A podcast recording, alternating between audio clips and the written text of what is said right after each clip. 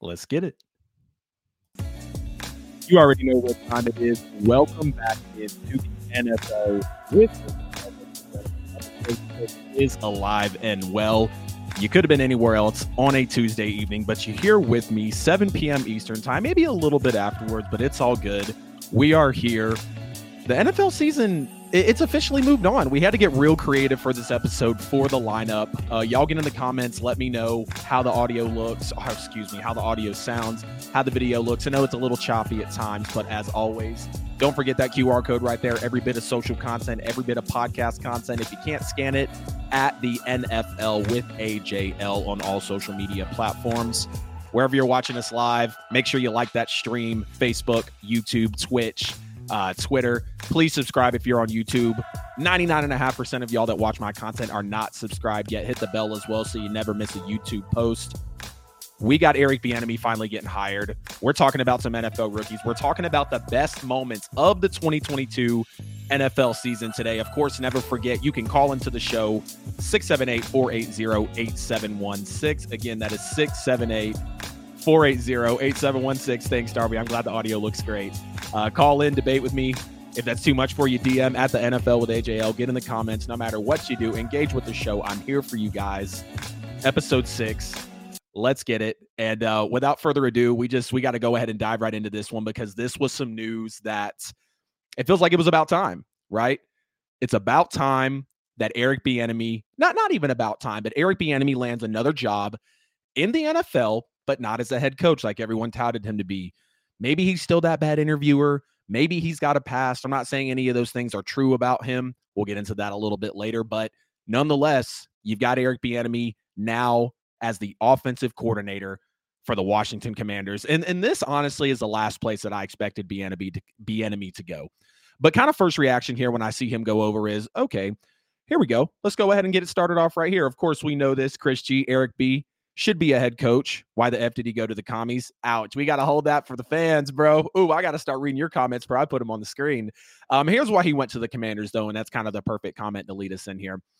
Eric Bieniemy went to the commanders because a lot of people say that since he's not the play caller in Kansas City, because the story is that Andy Reid calls the play. I think Bieniemy draws it up. I know Bieniemy, Mahomes, and probably Reid all draw up the plays, right? Andy calls the play, hands it off to Bieniemy, into which then Bieniemy relays it to Patrick Mahomes. And you know, that kind of bothers some people because now they're like, oh, he's never been a play caller. He's going from Patrick Mahomes to Sam Howell. Like, what is he actually going to do? I think he takes this leap because you go and look at the Washington Commanders. I mean, they have not won or had not had a winning season. I want to make sure I have the numbers right here. Within the last 10 seasons, you look since 2013, from three at 13 all the way to last year, going eight and eight. Uh, they finished top 10 in points and yards on the offense just once. That was actually in 2015 when they finished 10th. Um, and the next best finish after that was 12th, which came the year after. But after that, nothing above the 16th rank in the league for offensive points. You go to yards, their best year was 2016 as well. Uh, they were third in yards in the league um, when they were 12th in points. And then you go back to that 2013 year where they were three and thir- three and 13. They were ninth in yards, but still 23rd in points. So the Washington Commanders definitely get one of the best offensive minds on the market, at least if people want to believe that. I know he's not a play caller. I know he's worked under Andy Reid, but just do a little bit of research and actually go back through that Andy Reid coaching tree and see that those people that move on from him, some of those disciples, they're actually faring decently well in the NFL. So we know again, Bieniemy running one of the best offenses in the league with Patrick Mahomes, like there really shouldn't be any doubt in our minds that Eric Bieniemy is going to be a great hire right here, at least in the Washington Commanders aspect.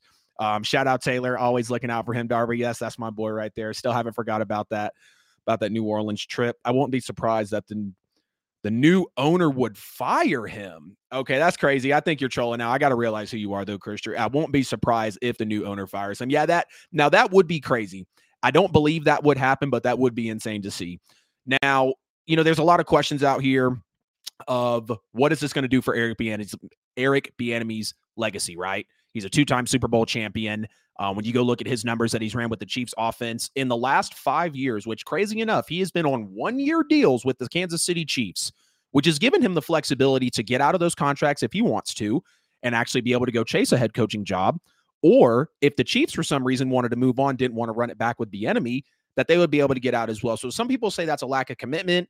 I could say it's 50 50. It's all about perspective, just like life. It's how you look at it. Was it for a lack of commitment or was it for flexibility, which I guess they kind of go hand in hand. Um, but again, when you look at the points and the yards then that that Eric Bieniemy has accounted for with Mahomes and that Reid offense over the last five years, first in points, first in yards last year, first in uh, excuse me, fourth in points, third in yards the year before, sixth in points, first in yards the year before, fifth in points, sixth in yards, and then in his very first year, he was first in points and first in yards. So he has finished as the number one yards, as the number one offense in yards and in points twice in his career, and he's never fallen outside of the top six. So Eric Bieniemy clearly, Patrick Mahomes, Tyreek Hill, Travis Kelce, Andy Reid, like he's been able to make this happen with the Kansas City Chiefs, and and again, the the the Commanders being able to take advantage of this is going to be major for the Commanders' part. Now, you know, could this potentially stain Eric Bieniemy's tenure in the NFL because he's going to the Commanders, who are possibly the worst Ram franchise in the league? They're basically, I feel like they might be getting sold at a discount at this point because Dan Snyder just doesn't want to move off of the team, and and we know that again, it is one of the worst Ram franchises in the NFL between what happens in the locker room, the play on the field um, you know, the front office, like the drafting. It's it's it's rough. It's really rough. And outside of that defense that's kind of come around over the last three seasons, you can't really take any positives away from the Washington Commanders. Again, talking about Eric Bieniemy's transition, you're going from Patrick Mahomes, who has more Super Bowl MVPs than Sam Howell does NFL career starts. Sam Howell has one NFL career start. Patrick Mahomes has two Super Bowl MVPs. So that's a big drop off there. That's a hell of a perspective for what Eric Bieniemy is really about to walk into. Again, we know about how bad the points and the yards were over the last 10 years. We know that they haven't had a winning season over the last 10 years. I want to say the season before that they went 10 and 6. So now you're going to be looking at is he actually calling the plays here? How is he going to mend, you know, mesh with with Ron Rivera? We know that they have Antonio Gibson and we know that they have Terry McLaurin and we know that they have some offensive pieces out there that hey, like they're not in some of the deep roster talks in the league, but we know there's weapons. And that's why some of the fans and some of the people out here are like, if the commanders can get some things right, which one of these hires or this hire by Eric Bieniemy is getting one of those things right, they could possibly turn it around. Now, again, prime to take over a horrible offense. But here's the thing. Eric Bieniemy is not only going to be the OC, he is going to be the assistant head coach to Ron Rivera, who honestly at any point is going to be on the way out the door as well. Great, great culture guy. Respect Ron Rivera over the last three years, seven and nine, seven and 10, eight and eight. So he's done a pretty decent job at cleaning up a team that went three and 13 back to back seven and nine seasons. And then they went, excuse me, they did have a winning season in 2016. They went eight, seven and one. Um, and then, excuse me, in 2015, they went nine, seven and one. So before y'all butcher me in the comments, let me back up. The Redskins to the football team to the Commanders did have a couple winning seasons after 2013. They had two of them actually in 15 and 16. But outside of that, it's just been rough. So again, credit to Ron Rivera for what he's done. But correct me if I'm wrong. If Eric Bieniemy's in the house, I don't care if it's for one year. He's a two-time Super Bowl champion. We saw what he did with that Kansas City offense. Eric Bieniemy is going to get that job as soon as Ron Rivera is fired. I mean, who who are you really going to go hire? Who would be your next smart hire? I feel like I'm blowing y'all's ears out. Who would be the next smart hire in the NFL. You've already got one of the smartest guys in the NFL in house. He's ran one of the best offenses. Eric Bieniemy made this move to show that he's worth more than just working with Patrick Mahomes and Travis Kelce and Tyreek Hill at a time and Andy Reid and just getting plays handed off to him. He wants to prove that he is a play caller. He wants to show how he can turn an offense around, and he's stepping right in the line with that Washington Commanders head coaching job. So I cannot knock Eric Bieniemy for what he's trying to do here. Again, a lot of people are like, "This is stupid. This is crazy. What the hell are you doing with your career, Eric Bieniemy?" I, am not necessarily thinking that way. Again, I was shocked when Bieniemy went to the Commanders, but it is what it is. It's it's done now. He's going to be there. I'm excited to see what he's going to do. I'm excited to hear the praise and how people are finally going to give him his flowers in the NFL once he and I'm not saying he's going to do anything major, but if he can at least get that offense to top 15 in the league, considering what they've been in seasons prior, it's going to be a win for both teams. Clearly for the Commanders and clearly for Eric Bieniemy because of what he's going to prove. Want to check back into the chat here, Darby. Appreciate you. I'd rather be with Andy Reid and get more rings than take over when Andy retires. Uh, then take over when Andy retires. Yeah, that's that's that's a really fair thing to say there, uh, Chris. Very very fair thing to say. Um, I don't think I can knock you on that one. No trolling. I really think they are going to use him as a scapegoat. Mm. If they do, man, that's tough. That's really tough if they do use him as a scapegoat because I mean, this was this was a a, a good hire. You know, like this was genuinely a good hire for the Commanders. And I'm not saying the ball is in their court, but like, of course, you can't really go any further or lower than one of the worst ran franchises in the league. Um, but it's only up from here for them. Definitely only up from here for them. Again, ladies and gentlemen, don't forget you can call into the show 678 480 8716. Did you like the Eric Bieniemy hire? I'm about to get into some NFL rookies, which there were so many. Don't forget that QR code every bit of content from the show. And as always, we are sponsored by Buy and Sell with AJL. For all of your worldwide real estate needs, make sure to contact them on all social media platforms. And if you want to stay ahead of the daunting media headlines about real estate, it's a bad time to buy, it's a bad time to sell. The rates are crazy. Everything you're hearing Make sure you hit them up, get on that monthly newsletter. It provides a lot of info, and um, you really won't miss out on things that are happening in the real estate market. Whether you need a dream home, whether you need to sell and get some equity, or you want to add an asset in a rental property to your portfolio, make sure you contact buy and sell with AJL. All right, ad is over. Now let's talk about some NFL rookies after this 2022 NFL season. I just got to say, there were so many. That's why you see down low tier one NFL rookies, my tier one NFL rookies. Next show on Friday, we're going to be doing my tier two NFL rookies, kind of like a first team and a second team, but you know, we like to try to be a little original here. And, and there was a lot of young talent in the league. So without further ado, let's get into it. My tier one NFL rookies. We'll start with Sauce Gardner, of course, no question about that. Defensive Rookie of the Year, 20 pass breakups, which led the NFL, the best corner in the NFL. As a rookie, you can disagree if you want, but the numbers show it um, and PFF's grade of overall corners in the league because he was the highest graded corner by PFF, highest graded corner in the league. So he was the best corner in the league. He held multiple receivers to small games this year. We saw that between Justin Jefferson, Tyreek Kill, DK Metcalf, and he was the first rookie corner since Ronnie Lott in 81 to go to the AP All Pro team.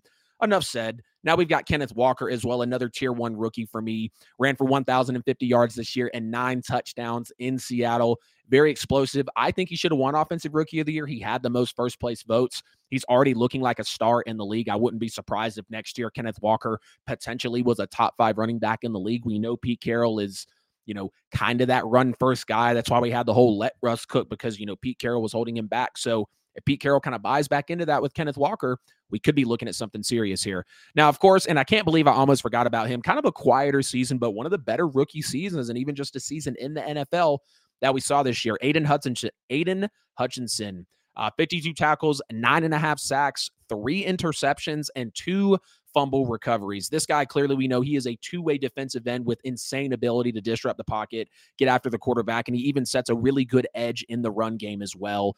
Um, again, just to the explosiveness, the urgency of this guy, and to know that you know, he's so versatile on that line that Aaron Glenn, the defensive coordinator, can really kind of plug and play him into some of these schemes. Again, versatile, explosive, 40 pressures, excuse me, 46 pressures led all rookies this year. So you can't slight what Aidan Hutchinson has been doing in the NFL as a rookie. Now we got Tariq Woolen, corner with the Seattle Seahawks, and a fifth round former wide receiver turned a corner playing at a high level as a rookie. You can't ask for any more. He picked off six passes, which was tied for the lead in the NFL, a corner. And now you're probably wondering, oh, wow, he almost led the league in interceptions as a corner. Why wasn't he the defensive rookie of the year? He definitely could have had a case. There's no question about that. Six passes intercepted, tied for the NFL, broke up 15 passes this year, which was also tied for fourth.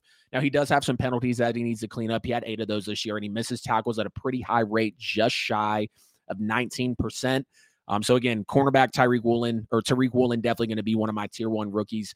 Now let's go to a team that got really no recognition this year, but had an awesome safety actually balling out for them. Let's take a look at safety Jalen Pitre. Pitre, I'm not sure. Uh, the rookie safety Jalen that plays for the Texans. There we go. That's what we'll call him. So, you know, the reason he makes my tier one rookies is you look at the fact that, yes, he does have to clean up some tackles. He led the NFL in missed tackles by a wide margin this year. I don't even want to get into the numbers that kind of blast him out, but he did lead the NFL, or excuse me, he did lead all rookies with 147 tackles. He had five interceptions on the year, which was tied for second behind Tariq Woolen. And obviously, Tariq had six, which was tied for first in the league. And he led all rookies with 31 defensive stops as well. So he's able to get to the line of scrimmage. He's able to play in kind of some versatile roles if he needs to. He can bring the blitz, he can cover the run if he has to. So the rookie safety out of Houston, Texas, or really playing for the Houston Texans in safety Jalen. I'm just going to say Petre. I want to check back on the chat here, make sure I'm not forgetting about anybody. No trolling, no chat, no worry. Course, we got to talk about quarterback Brock Purdy for the San Francisco 49ers, Mr. Irrelevance. Absolutely going crazy uh, for what his standards were, being the 262nd pick in the NFL draft, Mr. Irrelevant, the dead last pick. And, you know, what Brock Purdy achieved in such a limited time, I feel like is very, very impressive. The 49ers did not lose any of the last six games that Brock Purdy started since Jimmy G went down in that week 13 game against the Dolphins, obviously outside of the NFC championship. He had a 76.6 overall grade this year with PFF, which led the rookie quarterback class. And not that really. I feel like that's kind of slanted in a in an unfair way, considering you know the system he was put in. I'm not saying he didn't play great because he clearly did, um, and he had a 107.3 passer rating that led all quarterbacks that had at least 150 dropbacks this year. So clearly he was doing big things as a rookie. Wide receiver Garrett Wilson for the New York Jets, J E T S, Jets, Jets, Jets. Will Aaron Rodgers be their quarterback? I'm kind of starting to get the feeling that he could be, but we won't know until he's out of the damn darkness retreat. Again, Garrett Wilson here with the New York Jets. You look at how every time that you turned on the tape, Garrett Wilson was making a play. It felt like 83 passes for 11, oh, excuse me, 83 catches for 1,103 yards and four touchdowns. He broke 22 tackles in the process of doing that, which led NFL rookies this year. Um, and just the way he moves already with the route running, the speed, the evasiveness, the way that he can contort his body to make catches. And you look at the fact that, excuse me, he did not lead the league at breaking 22 tackles in the process excuse me, he did not lead the NFL breaking 22 tackles. He did not lead the NFL in that stat, if I can slow down for a second, breaking 22 tackles. Deebo Samuel did, and he was only behind Deebo Samuel, speaking about Garrett Wilson here, tier one NFL rookie with the New York Jets wide receiver. Um, among all receivers in the NFL, excuse me, so not all rookies, among all receivers in the NFL, Garrett Wilson was second in broken tackles. He only dropped two passes on a season that really Jets fans should be really, really excited about. Um, you know, I mean, it felt like they were playing with house money at one point. They, you know, kind of peaked too early, but it is what it is. We can't go, can't go super crazy there. Of course, uh, Chris Olave, wide receiver for the New Orleans Saints, he was very, very good in his rookie year. Um, you know, over a thousand yards catching passes from the likes of Taysom Hill, from the likes of Jameis Winston, from the likes of Andy Dalton, and, and a lot of people, and even me as a fan, I didn't know how good he was really going to be early on, but he was clearly impressive. 2.42 yards per route run this year, which led the rookie class, and it was seventh in the entire NFL. So that's a very elite number from a first year player when you look at how Chris Olave play, Chris Olave played for the Saints.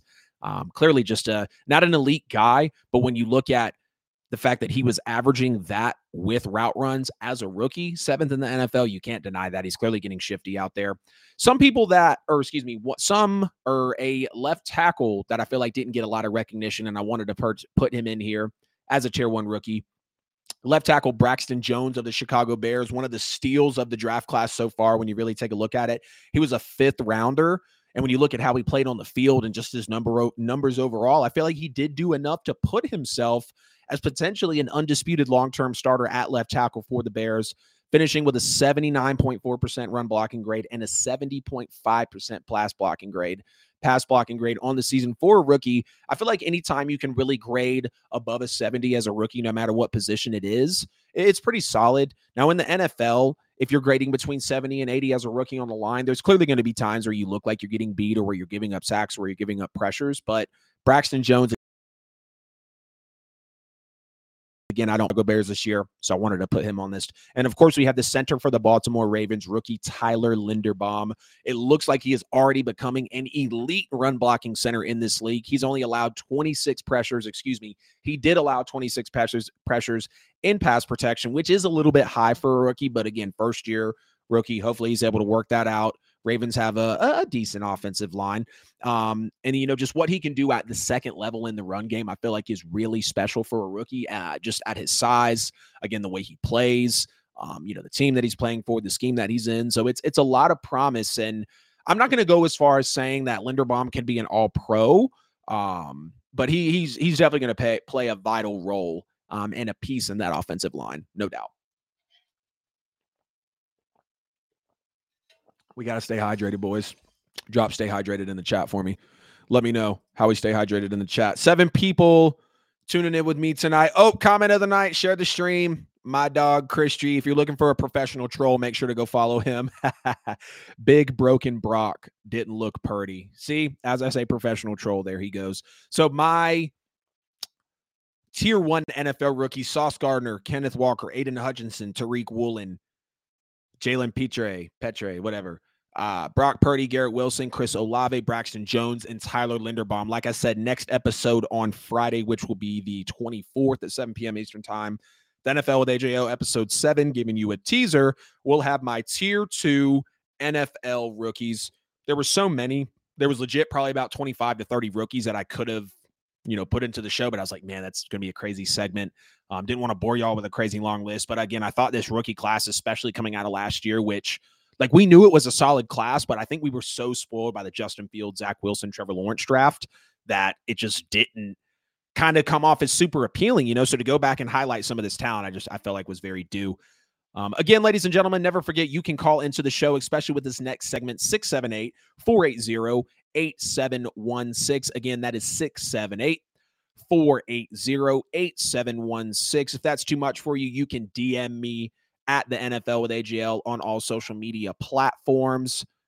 Don't forget to like the stream or like the stream. There we go. Subscribe on YouTube, hit the bell so you never miss a post for when we go live or when we post a short or a medium term clip. And if all else fails, you got the QR code. If you can't scan it, at the NFL with AJL on all social media platforms. If you find me, check the link in my bio. That's where that QR code takes you.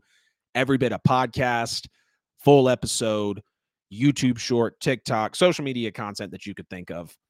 Now, let's take a moment to reminisce on one heck of an NFL season. I feel like, um, yeah, I mean, just wow, like it's it's actually it's it's crazy that it's actually over.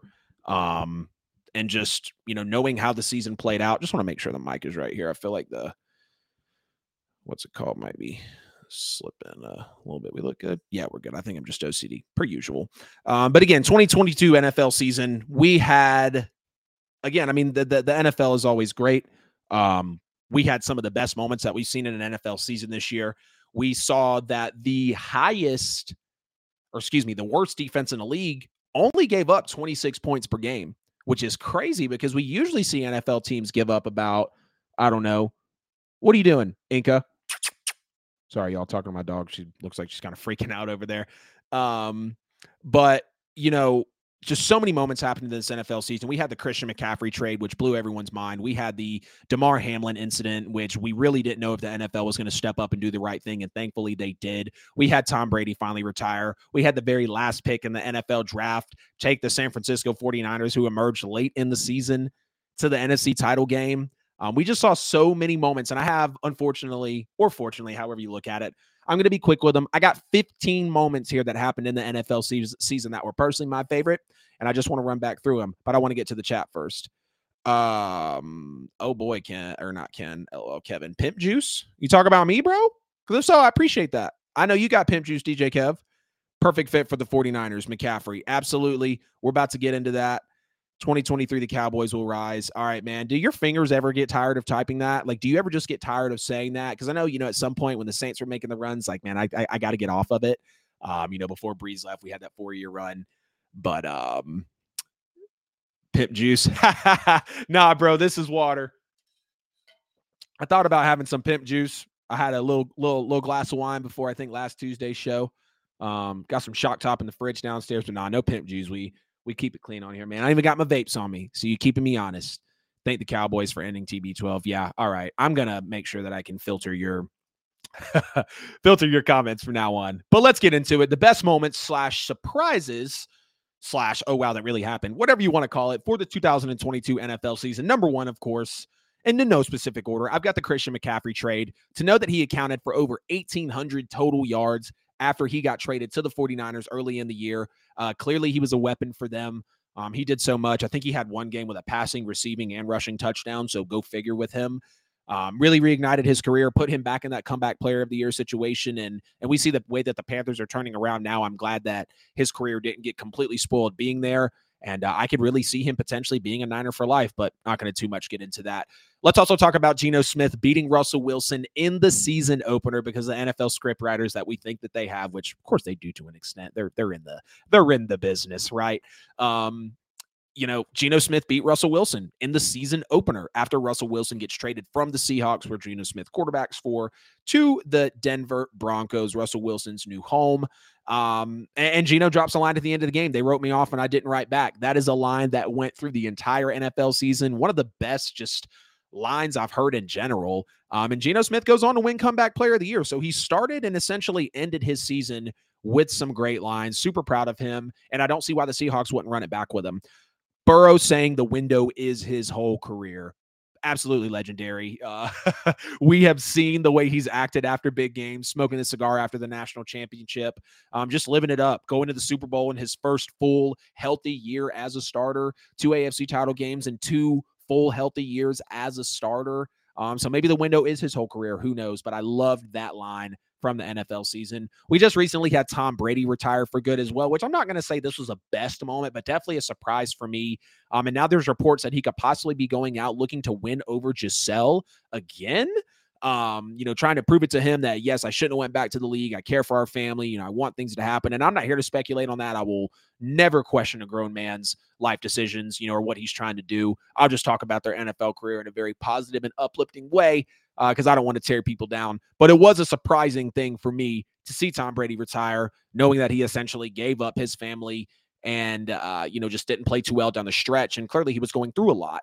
Um, you know, but I, I really thought that he was going to come back and you know the way he was eliminated like he's going to come back because he essentially just gave it all up for for the NFL right he retired and then unretired came back played horribly so that was a shocker for me to see Tom Brady retire. I was also shocked at how bad the Colts actually were this year. When they traded for Matt Ryan, I was very hype about that.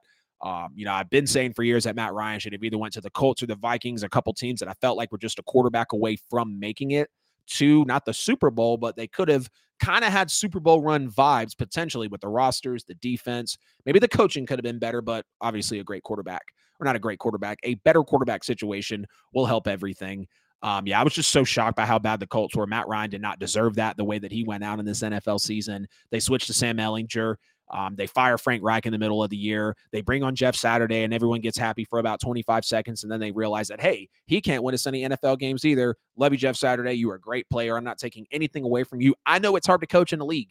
That's why I'm sitting here on a talk show talking about the league, why you had the chance to coach in the league. Don't let me get it twisted there. But I was very shocked about how bad the Colts were. I was also shocked at how good the Vikings were at winning one score games this year. I think they won 13 one score games. I never thought they were a threat. The year before, they had lost all of, or I think half of, maybe two thirds of those games. So that was interesting to see, knowing that they were able to clean it up uh, with a newer head coach, really with, with just about the same roster. You know, they ran it back with from the um, Mike Zimmer to the Kevin O'Connell, you know, era when they when they transferred new or when they got a new head coach in um, I think at the very, very beginning of the NFL season, if I'm not mistaken. I felt like that was kind of a quiet hire. That one at least, you know, flew under my radar. Um, but I was shocked at how good the Vikings actually were. Um, they obviously had the record. They had they had the potential to go deep in the playoffs, but not with Kirk Cousins. Um, and just not with the way that you know the one score games. Again, we had said it. One score games, you can win those. That's great, but eventually you're gonna have to be able to to to pull away because those one score games will catch up to you. I was also shocked at how Daniel Jones grew a lot under Brian Daboll. Brian Daboll clearly wins coach of the year. No question about that. He deserved it. I don't even think, I'm not going to say there wasn't a close second because there were a lot of good coaches this year. I think there were, hell, five or six coaches on the panel um, actually as a finalist for that award. But yeah, to see Daniel Jones grow that way, and that was a big reason why I thought Brian Daboll deserved coach of the year because we didn't think this was possible out of Daniel Jones. We didn't think that Daniel Jones could actually be this athletic and use his legs to win in certain situations in the NFL. And Brian Daboll bought, brought that out of him. You know, coming from working with Josh Allen, being under Sean McDermott, did very well as a rookie head coach and took home coach of the year. So that was a big shocker to me. One of the best moments, probably the best moment of the NFL season, was the world coming together. Oh, Oh, that's Inca scratching my dog. One of the best moments of the, or excuse me, the best moment of the NFL season, in my opinion, was the world coming together for the Damar Hamlin incident. I wasn't podcasting at the time. I was still just on the sidelines, kind of soaking up the season, planning my moves to get back into the game. Um, and I remember turning that off one night to uh, Taylor and I were, I don't remember what we were watching, but I remember turning the game back on because I, because I was curious and just seeing what had happened with Damar Hamlin. And, and I hate to say it, but I said, I'll be shocked if the NFL stops this game. And they did the right thing because we had a player that had to get resuscitated twice on the field, um, or I think once on the field, once in the hospital, knowing that they were, you know, just, I mean, just just the timing of everything. He got hit on such a crazy play to where you know his heart just had a had a malfunction. Um, the fact that they were as close to the University of Ohio and Cincinnati as they were, the fact that they had those people on the actual field to get to him as fast as they could. We had a um, I don't know if y'all knew this. We actually had a uh, like a, a health assistant for the Bills or for the Bengals get an MVP vote this year. Dead serious. I think it was this specific gentleman that might have got to Damar first or whatever. I'm not sure. I believe the entire crew should have got an MVP vote. I know they couldn't do that. Um, but then, and then at the NFL awards, another great move by the NFL. They bring Damar onto the stage. Damar speaks. They honor the team that saved Damar's life and cared for him as Damar won the game of life, of course, as the doctors notably said. Um, and you know, just the world, just the whole world stopped people that didn't watch sports, people that didn't watch football, uh, just just everyday average guys and gals that were just going about life and it didn't didn't again didn't watch sports knew about the Damar Hamlin incident. For the whole world just to forget for just that short amount of time and it, and it truly showed everybody and especially me that you can bring everybody together at one point for a really awesome topic for a really awesome subject and and that was a moment right there it was bigger than football. It was bigger than the players. It was bigger than the money. It was bigger than anything. And the fact that they were able to come in and do that and put on that show for Damar Hamlin and Damar Hamlin's able to make that recovery, it just absolutely amazing. Um, I, I have no further words for how the NFL was really, really able to handle that correctly, honor him at the awards, and then knowing that he's also cleared to play football again. Now, Russell Wilson looking horrible and Nathaniel Hackett being fired in midseason which a major shock, was a major shock for me. I think that shocked everybody. We had talks of the Broncos going to the Super Bowl. We had talks of Russell Wilson being in the MVP conversation. We had talks of the Chiefs missing the playoffs because there was no Tyreek Hill and that the Broncos were going to run away with it. Clearly, none of that happened. I think Russell Wilson threw 15 passing touchdowns this year. They won a total of five games. Now he has Sean Payton. I really think they had no choice but to go on to Sean Payton. Um, so it is what it is. But Russell Wilson looking absolutely horrible. And unfortunately, when you go back and look at the tape, Nathaniel Hackett did draw up a good bit of um, you know, offensive play calls. Shout out to Theo Ash NFL on TikTok and the Stay Hot podcast. They do some great, great film analysis over there. He was showing that Russell Wilson would pass up easy looks two and three times a game, four and five and six times a game on the same play, on the same look. So it was on Russ a lot. It was on Hackett as well. He's going to get the blame. Clearly, he got fired. Um, but that was a big shocker for me to see Russell Wilson, you know, play as bad as he did that year. Chiefs caught zero. Chiefs caught zero off season dap after losing all they did. Oh yeah, absolutely. Yeah, I mean the fact that the Chiefs lost Tyreek Hill, um, I mean, just it was just so much, you know. I mean, not even so much losing Tyreek Hill, um, trading for Kadarius Toney, getting Marquez Valdes Scantling, getting Juju Smith Schuster, drafting Sky Moore, Isaiah Pacheco, like just wow, you know. Uh, dudes were just absolutely balling. So you can't say anything great about it. What moves should the Dolphins make to take the division from the Bills and progress in the playoffs? Get a replacement for Tua. Um, as much as I hate to agree with the last part of that statement, yeah, man, definitely, Kevin, get a replacement for Tua. Um, I think Tua has a big decision to make about his career. We don't know what, um, you know, I mean, we really don't know what Tua is going to do. Uh, a lot of concussions. Um, clearly, some scary, scary times in his career this year. And I like Tua a lot in college, but I just don't think he's cut for the NFL. He's small. The arm isn't great. I get it. He's got Hill and Waddle and Gesicki out there, but I think they make. I think well, I don't know. I can't really say that. I just think overall they look a lot better than he does, even on the big plays where Tua throws in the ball. It's just Tua just doesn't look like he can truly read defenses, like he could really get around in the league, like he could really survive behind an offensive line, like he could really take over a game. Um, I've said Aaron Rodgers, bro. I've said Aaron Rodgers all day. I know you might get commitment issues with him, but Aaron Rodgers in Miami, two of the fastest receivers in the league. You got a defense that's kind of coming around. You got a culture that's changing around. Um, I also said A Rod to San Fran, but he kind of ruled that out. But I do think getting a replacement for Tua, considering how that roster is, like I just Tua's going to hold them back. Unfortunately, Tua will hold that offense back. Tua will hold that team back. Um, outside of that, man, I mean, y'all look good. I'm, I'm, I know there's other places, of course, you know, that you could use work. I'm sure on the offense, on the defense, but of course, for time's sake, yeah, helping helping at, out with Tua would uh would be major for sure. Lamar Jackson that offense would be the move. I can't say you wouldn't be wrong, bro. Lamar throwing to Jalen Waddle and Tyreek Hill and having Mike Gesicki and having Breida in the back and and having a very offensive coach like Mike McDaniel. Damn, I, I can't say that that they couldn't do that, dude. Um, I'm not even going to push back on that because it's not even that it doesn't make sense. Miami is a very sexy place for a job right now, whether you're a quarterback. Obviously, they have the coach in Mike McDaniel, which shout out to Mike McDaniel, man. He did a hell of a job in his first year. Very, very surprised by that. But yes, Lamar Jackson in that offense would be crazy. Shout out to the nine folks we got watching tonight, all seven of you on YouTube, and the uh, two folks right here that we got on my personal Facebook page. But again, we are on the best 2022 moments from the NFL season. After Russell Wilson looking horrible and Nathaniel Hackett being fired midseason, the next one I'm going to say here is the growth of Trevor Lawrence under Doug Pederson. Absolutely love the way this played out. Trevor Lawrence clearly took a leap this year. Um, I want to say threw for over 4,000 yards. I know he had about 25 touchdowns. I think about 10 interceptions or maybe seven or so. Um, I need to get, of course, I, I need to get solid of those numbers, no doubt. But the growth of Trevor Lawrence under Doug Pederson was absolutely major. Um, you know, Doug Pederson coming in, being able to work with Trevor Lawrence. Trevor Lawrence had a bad rookie year, but he was also under a really, really, really bad head coach in Urban Meyer, which I hated to see. But I put Urban Meyer on the hot seat before that entire season started. So it wasn't a shocker when he got fired. But Trevor Lawrence, I think, can definitely be a top 10 quarterback coming into this season. If not, he's going to be top 12 at worst. Uh, and people are going to really start to respect him. And I think people now, there was the question last year of did Trevor Lawrence arrive? This is the season that Trevor Lawrence will arrive, will arrive, and I'm very confident in saying that.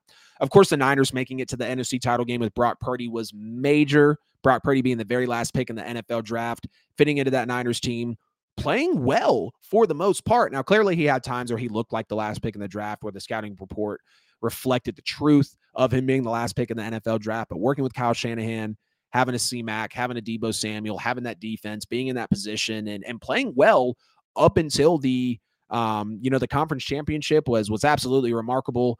I don't know if too many other coaches in the NFL could have really done that. So shout out to Kyle Shanahan. Patrick Mahomes' scramble in the Super Bowl, knowing how the ankle was, and even just the performance in the AFC title game as well.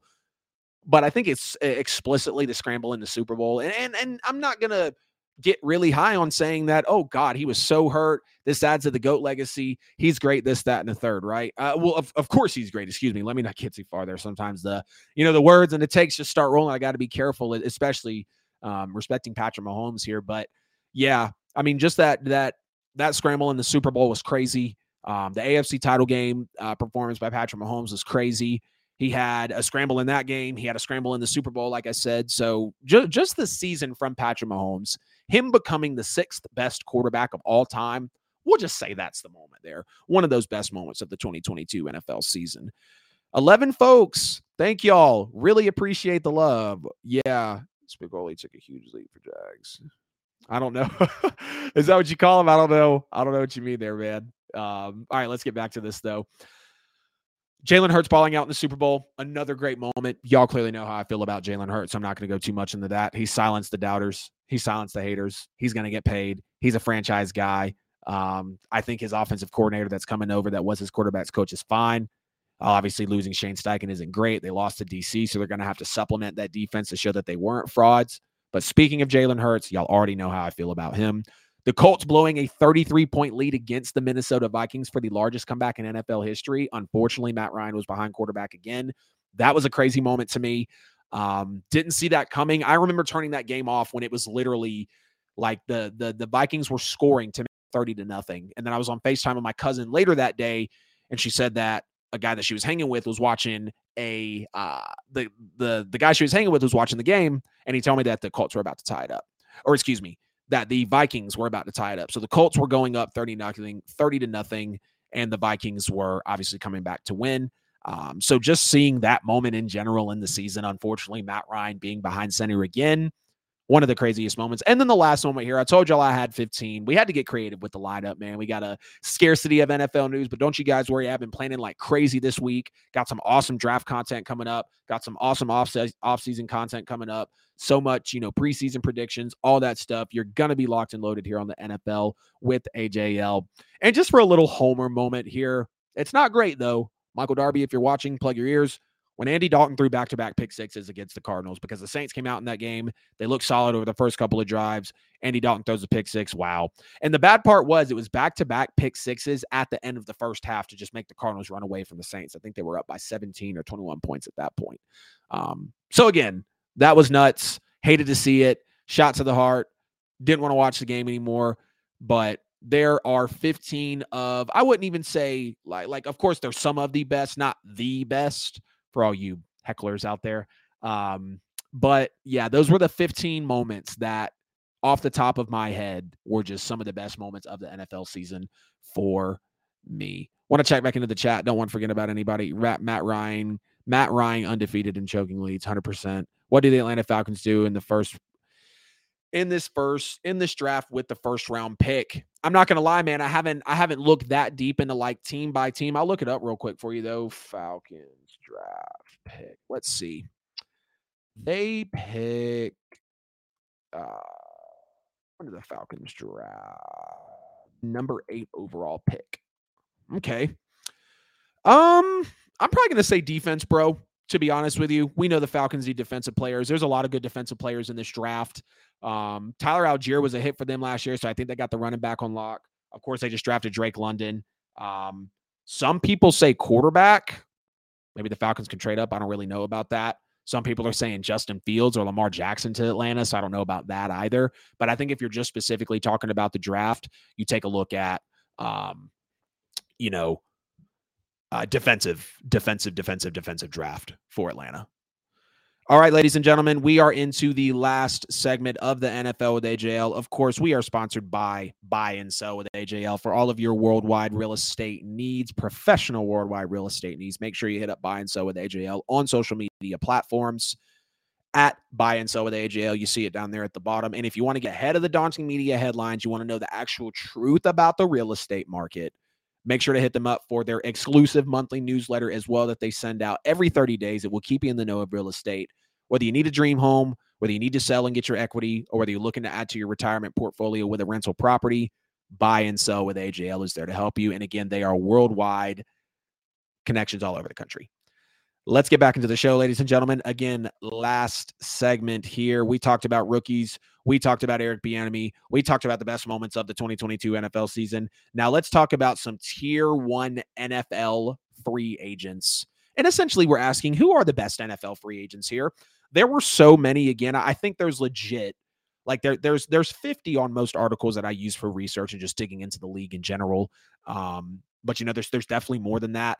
I have compiled my tier one NFL free agents, and on next Friday or not next Friday, on this Friday's show, we will have our tier two NFL free agents, just like we have our tier two NFL rookies as well. Of course, at number one, we have Lamar Jackson, quarterback for the Ravens, 26 years young.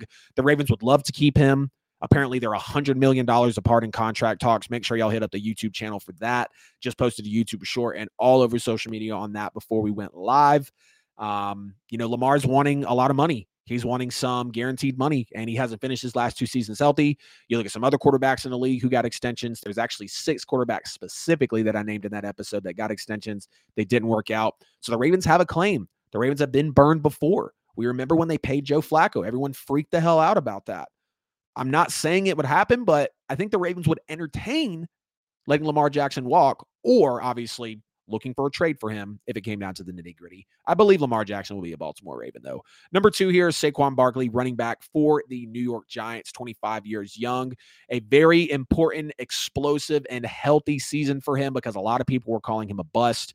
People were just doubting him. Uh, you know, people forget that even in his second year hurt as a rookie. He still ran for a thousand yards. And unfortunately, I thought that his career might be over. Um, not because I doubted him, but just because how hard it was for him to actually stay healthy. Man, I'm telling y'all, there's nothing like that. uh uh not pre or post show during show water. Nothing like it, bro. telling you. But again, um, you know, Saquon Barkley, I, I, know what he's capable of. He can beat you on the outside. He can run between the tackles. He can, you know, pass catch. He's a scoring machine when he needs to be. So Saquon Barkley is a tier one NFL free agent for me. We've got Josh Jacobs as well. And Josh Jacobs won the rushing title this year with 1,653 yards, also led the league with 393 touches in general and 2,053 all purpose yards. So 400 yards on the dot receiving. He is a very, very special back in this league. Um, you know, just clearly played his life out this year. I think impressed a lot of people. I would love to see a running back like Josh Jacobs get more opportunities, whether it's with the with the Raiders or other teams in the league. But this is going to be a tier one NFL free agent for me. Tony Pollard, of course, running back for the Cowboys, age 26. Great season all the way around. There are, you know, or there were talks and rather confirmed reports that Zeke Elliott was restructuring his contract. Um, but we've seen Tony Pollard. He's explosive. He's got a lot of power. He's got some great receiving that unfortunately left up, or excuse me, ended up having him break his left fibula in the playoffs. We absolutely hated to see that. But there's a chance that he could explore, uh, excuse me, he could explore free agency if Ezekiel Elliott um, as Ezekiel Elliott is going to be expected to return. But Tony Pollard overall, um, being with the Cowboys, it would it would still create for a great running back uh, backfield, running back tandem, duo, whatever you want to call it. But he could get some awesome looks from other NFL teams as well because he's proven his case. Some of y'all might not agree with me, but I got Miles Sanders as a tier one NFL free agent here. He's coming off, again, a healthy and explosive career best season with 1,269 yards rushing and 11 touchdowns on the ground. Now, people are going to call him, you know, a fine, maybe a mid volume runner at that. And he can be inconsistent, unfortunately, and doesn't offer much in the passing game when you really get to looking at the tape and, and get to looking at the numbers. But you can't deny 1,269 yards rushing and 11 touchdowns in one of the most balanced leagues in the NFL, uh, in one of the most balanced teams in the NFL. And the Eagles, um, you know, clearly he was. Um, you know, just performing very well. And with guys like Jalen Hurts getting carries, with guys like Boston Scott getting carries, Miles Sanders still being able to put up these numbers, Ibs absolutely remarkable. Another one here, Jessie Bates, tier one NFL free agent for the Bengals, safety, uh, age 25. We know that he's a great run stopper. We've seen that on the tape. We've seen that in the numbers for the defensive stops that he accounts for as well. But Apparently, he will not return to Cincinnati after being franchise tagged in 2023. He's also pretty reliable at making plays and coverage as well. So Jessie Bates, I feel like, has made a good name for himself here in the last couple of years, especially with the Bengals being a younger player, being on a team that's been getting a lot of looks. He could have got himself a bag in other places, and I don't know where Jessie Bates could go. Um, I'd like to see him at Bengal again because I know he's one of their biggest players, but nonetheless, he will be a free agent this year. Want to check back to the chat, make sure I'm not forgetting about anyone. Some saying high profile safety. Yeah, yeah, that would be good for Atlanta. Yes, I need to look for some no restrictions property to put a tiny home or a big RV one. I will be in touch with you on that soon. Sounds great, man. You already know we're here. Look at that lead generation during the show. Will take it. Running back out of Philly at running back out of Philly to the Fins. That could be huge. That could be absolutely major. If they uh if Miles Sanders does potentially go to to um what's it called? To Miami, that would be major. Now, Javon Hargrave, he almost made my tier two list or almost dropped to the tier two list, but I can't deny that he had the career high 11 sacks. Um, he is age 29, so that age is going to concern you when it comes to you know getting him some money, putting him into a system that's going to require more snaps of him. Maybe he's kind of in a plug and play role, but nonetheless, defensive tackle for the Eagles, age 29. He's shown that he can get upfield, that he can get to the quarterback, that he can provide that inside pressure, and he's done it well for three seasons now in Philadelphia. So let's see what happens you know, he's he's going to be testing free agency. Philadelphia. There's a lot of talks about are they frauds? What are they going to be, bring back? This, that, and the third. He would be a key piece to bring back here, and he is going to be one NFL free agent. Maybe my favorite linebacker in the league right now. I've always loved to love this guy. Maybe it's the name, maybe it's the way he plays. It's damn sure not for the Cowboys and who he plays for. Leighton Vander Esch, line backer, 25 years young for the Dallas Cowboys. He has really settled in as a premier coverage linebacker in this league. Um, he just matches up well with a lot of people. You know, just just really gives me that presence. Like he's he's not going to be a Brian Urlacher, he's not going to be a Luke Kuechly, he's not going to be a Fred Warner, but he is going to be a solid guy that you can depend on him in the middle to have coverage. He can stop the run. He's quick from edge to edge. Um, and, and he's just overall, you know, a, a top linebacker in this league. And him hitting free agency, he's going to be able to go get a paycheck as well. Definitely makes my tier one. We've also got a guard for the Eagles here, Isaac Seumalo, age 29. I'm sure y'all are wondering where Jason Kelce's at, but Jason Kelce has been with the Eagles since 2011, 12, not sure. Um, he's won two Super Bowls. He's been on two Super Bowl, both of the Super Bowl teams of the last few years. Um, he was the only or one of the only ones to make it from the last Super Bowl team to this one. Um, so I don't believe that he would go anywhere else. He's either going to be an Eagle again, be an Eagle again, or he's going to retire like we've had rumors of with the retirement. So I did keep Jason Kelce off this list, but he would be a tier one nonetheless. We got Isaac Seumalo, again, guard for the Eagles, age 29, another very strong interior piece of that Philadelphia line on the inside, which was the league's best, it felt like, for that offensive line. We saw that defensive line, of course, just talking with Javon Hargrave, had 70 sacks. Um, but Isaac Seumalo being on this O line, providing that protection for Jalen Hurts, helping create those holes for Miles Sanders and Boston Scott, and just, again, helping contribute to the most balanced team and really the most balanced offense in the NFL. Can't knock it. James Bradberry, y'all probably don't want to agree with me here being a tier one NFL free agent, but I do believe that he is. He was major for the Eagles this year. I get it, recency bias. He's stained by the holding call in the Super Bowl, but he was a great pickup playing on the other side of Darius Slay. And you found that he was able to play that shutdown role and that ball hawking role in that groove in his coverage game again. And I get it. Everyone's going to throw him out. Everyone's going to forget about what he's done. Everybody's going to forget about how well he actually played this year and how great the pickup was from Philadelphia because, because of the holding call in the Super Bowl. Um, Juju, you're petty as hell, by the way, for saying I'll hold you anytime you need it, or uh, whatever you said, bro. Yo, we're going back and forth. AJ Brown jumped in. Um, man, that was that was crazy for sure. But we're down to our last couple players here. Again, James Bradberry is going to be a tier one NFL free agent for me. Jamel Dean, cornerback with the Buccaneers, age 26. He's 6'1, 206 pounds, so he's very stout. He's sized up well. He's got physical coverage in this league, and he can also provide you some great run support as well. We've seen Jamel Dean be one of these um, not very highly acclaimed corners, but he does grade out well in the NFL. And again, he's got good size. He can be a little sticky. He can play tough at the line. And I feel like that's a lot of that Buccaneers defensive culture. I could see him being a buck again, no doubt about it. Um, and I almost wanted to put Lavonte David as well on my top. Um, I also wanted to put, uh, I almost wanted to put Lavonte David as well on top of uh or on the tier one, but Lavonte David, I think, is 33 or 34, if I'm not mistaken. Um, so you know, just just getting a little older there for the for for the free agents as well. And then the last one here, Dalton Schultz, tight end for the Cowboys, age 26. A lot of NFC East players on here, specifically Cowboys and Eagles. Schultz played on the franchise tag this year as a key target for Dak Prescott. And we saw a couple of seasons ago that he was actually able to provide well in the fantasy game, doing well in touchdowns. I think he had a career year of about 900 yards and nine touchdowns, give or take on the yards and touchdowns there. Um, but Dalton Schultz is going to be a tier one free agent for me. I do believe he is. Um, you know, I know he's not going to be a Mark Andrews or a Travis Kelce or a George Kittle or a, or a Darren Waller or any of that, right? But Dalton Schultz has great size. He's got great hands. I think he's a solid route runner, and just overall, I see him making plays out there for the Cowboys. Um, you know, he was he was he's a good asset to this team. I'd like to see him be a Cowboy again. I wouldn't even mind if he came over to my New Orleans Saints. He's going to be a free agent, but he's solid. I think anyone that has the chance to go out and get Dalton Schultz really shouldn't be upset about it. Um, and just honestly, that's that is what it is. So for my tier one NFL free agents, Dalton Schultz, Jamel Dean, James Bradberry, Isaac Seumalo, Leighton Vander Esch, Javon Hargrave, Jessie Bates, Miles Sanders, Tony Pollard, Josh Jacobs, Saquon Barkley, Lamar Jackson. Rewind the tape if I said it too fast.